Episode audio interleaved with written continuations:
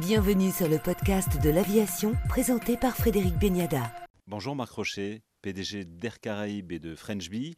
2022 est cette fois définitivement derrière nous. Alors moins pire que prévu, cette année 2022 finalement en demi-teinte. Oui et non, euh, moins pire euh, certes parce qu'on a vu quand même arriver la fin de la crise Covid, euh, de ses conséquences exceptionnelles, et donc du retour à l'envie de voyager de la plupart des clients du transport aérien.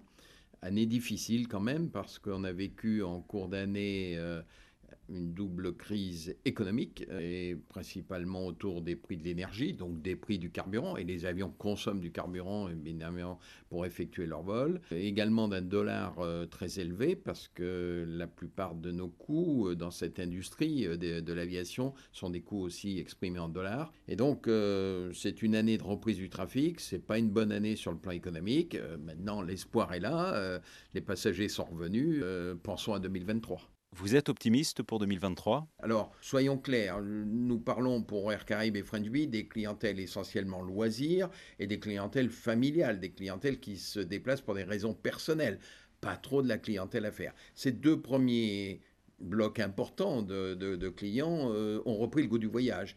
Nombreux sont ceux qui se sont déplacés au moment des fêtes de Noël, nombreux sont ceux qui en janvier, février vont aller chercher le soleil en Outre-mer parce que c'est un beau produit, parce que c'est un produit aussi assez, j'allais dire, garantie. Euh, la neige, euh, il n'y en avait pas dans toutes les stations, il n'y en a pas dans toutes les stations en ce moment dans les Alpes. Du soleil et de la mer bleue, il y en a dans tous les l'arc antillais, il y en a à La Réunion, il y en a à Tahiti. Et donc euh, ce goût-là est revenu, les familles sont, sont repris l'envie de voyager, et donc malgré les conditions économiques, indiscutablement le prix du carburant a fait remonter les tarifs aériens. On a une demande assez forte, on a une demande que l'on voit maintenant se projeter sur quelques mois alors qu'avant on regardait à quelques semaines. Donc oui, les indicateurs sont au vert. Encore faudra-t-il s'assurer que tout ça est bien géré, que les clients soient satisfaits parce qu'il faut qu'ils viennent. Ils viennent actuellement, mais il faut qu'ils reviennent un jour. Et donc euh, nous sommes plutôt optimistes pour 2023. Est-ce que le comportement du voyageur loisir a changé, a évolué On le voit changer euh, sur deux points, enfin, c'est ce que nous estimons. Euh, premièrement, indiscutablement, il se décide assez tard. Avant, on organisait un voyage, euh, un séjour dans une île, ça se programmait six mois, huit mois avant.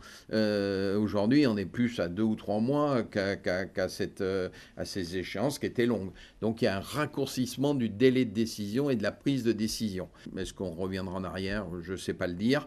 les gens se décident plus tardivement. Sans doute parce qu'ils attendent soit que l'environnement leur soit plus favorable, soit qu'ils puissent confirmer leur besoin de voyager.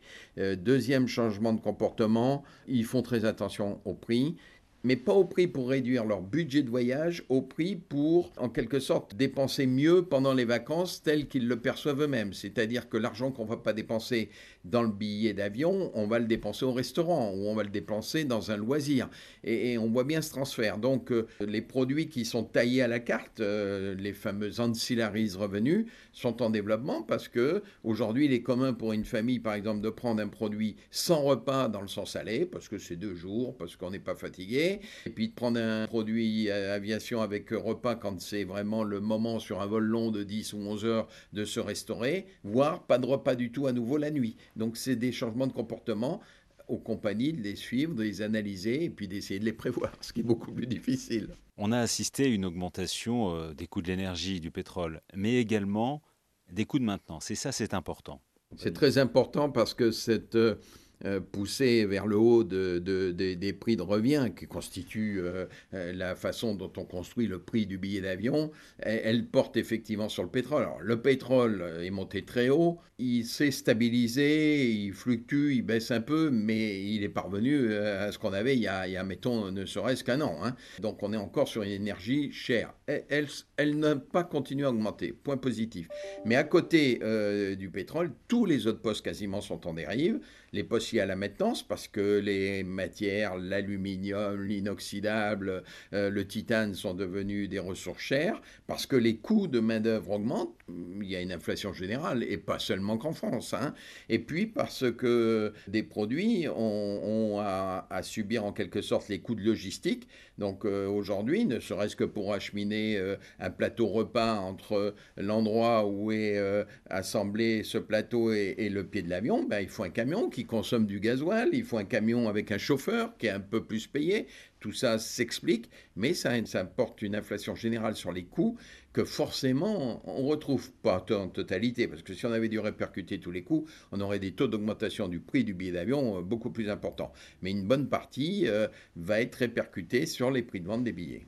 Et l'on a un ordre de grandeur. Chez nous, euh, sur l'outre-mer, sur les chiffres qui ont été publiés par la DGAC, qui suit ça de très près, on est sur des inflations de prix de billets d'avion euh, de l'ordre de 15 à entre 15 et 20% Alors attention, parce que quand on dit ça, il faut savoir par rapport à quoi on se euh, compare, et on revient à des prix qu'on avait vers les années 2017-2018.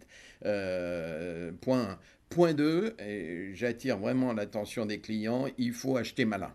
Acheter malin, ça veut dire regarder, choisir, s'adapter, acheter tôt, plus vous achetez tôt, moins le prix du prix du billet d'avion est élevé. Donc achetez six mois avant si vous pouvez, parce que là, vous trouverez les meilleures occasions. Et puis, euh, malin, ça veut dire aussi peut-être voyager en milieu de semaine plutôt que le vendredi soir. Toutes les compagnies aériennes ont une forte demande le vendredi soir, c'est historique, c'est comme ça. C'est là où le prix du billet est le plus élevé. Vous vous décalez d'un jour ou deux autour des vacances scolaires. Je ne dis pas qu'il faut faire en quelque sorte louper l'école à ses enfants, mais en, en s'adaptant des fois d'un jour ou deux, vous avez des prix de billets qui varient de 15 à 20 Donc il faut acheter malin. Alors le retour à des taux de remplissage d'avant Covid de l'ordre de 80% sur certaines lignes a créé un appel d'air chez les compagnies qui sur certains postes sont en manque de personnel, ce qui a attisé une grogne sociale ces dernières semaines. Ça a été le cas notamment euh, chez French Bee.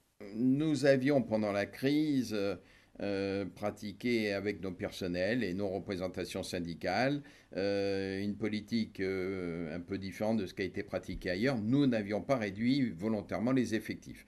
On avait signé des APC, accords de performance collective, d'une durée de deux ans, qui baissaient les rémunérations mais on faisait en face deux choses, on gardait tout le monde et on, continuait à investir dans les avions pour la reprise.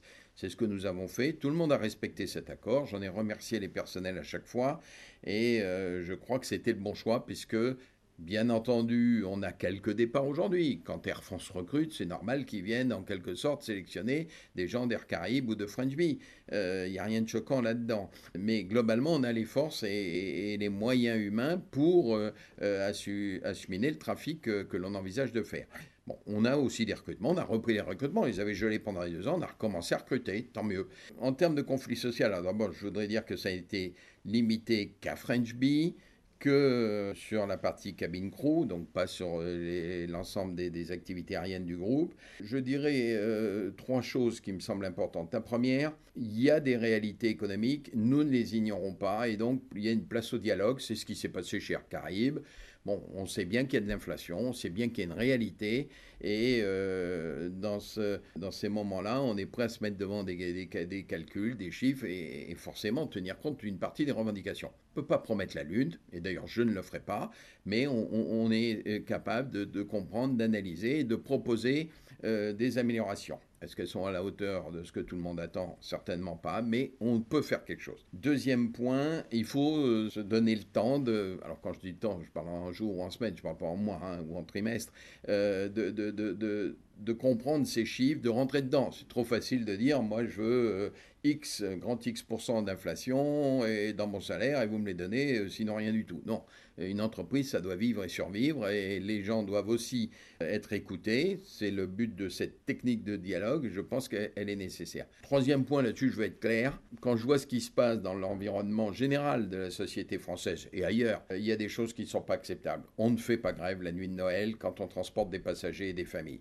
On ne fait pas grève le jour de l'an. C'est ce qui se passe actuellement dans la médecine. Je dis à tous les médecins qui sont aujourd'hui en grève, dans ces périodes où on a une triple crise, d'après ce que je suis des, des, moyens euh, médiatiques, une crise liée à une reprise peut-être du Covid, la grippe, d'autres pandémies euh, qui viennent, notamment les bronchiolites pour les enfants. Quand on a signé le serment d'Hippocrate, on ne fait pas grève ces jours-là. On fera grève plus tard et on essaiera surtout de trouver des solutions avant la grève. Merci, Marc Rocher, PDG d'Air Caraïbes et de French Bee.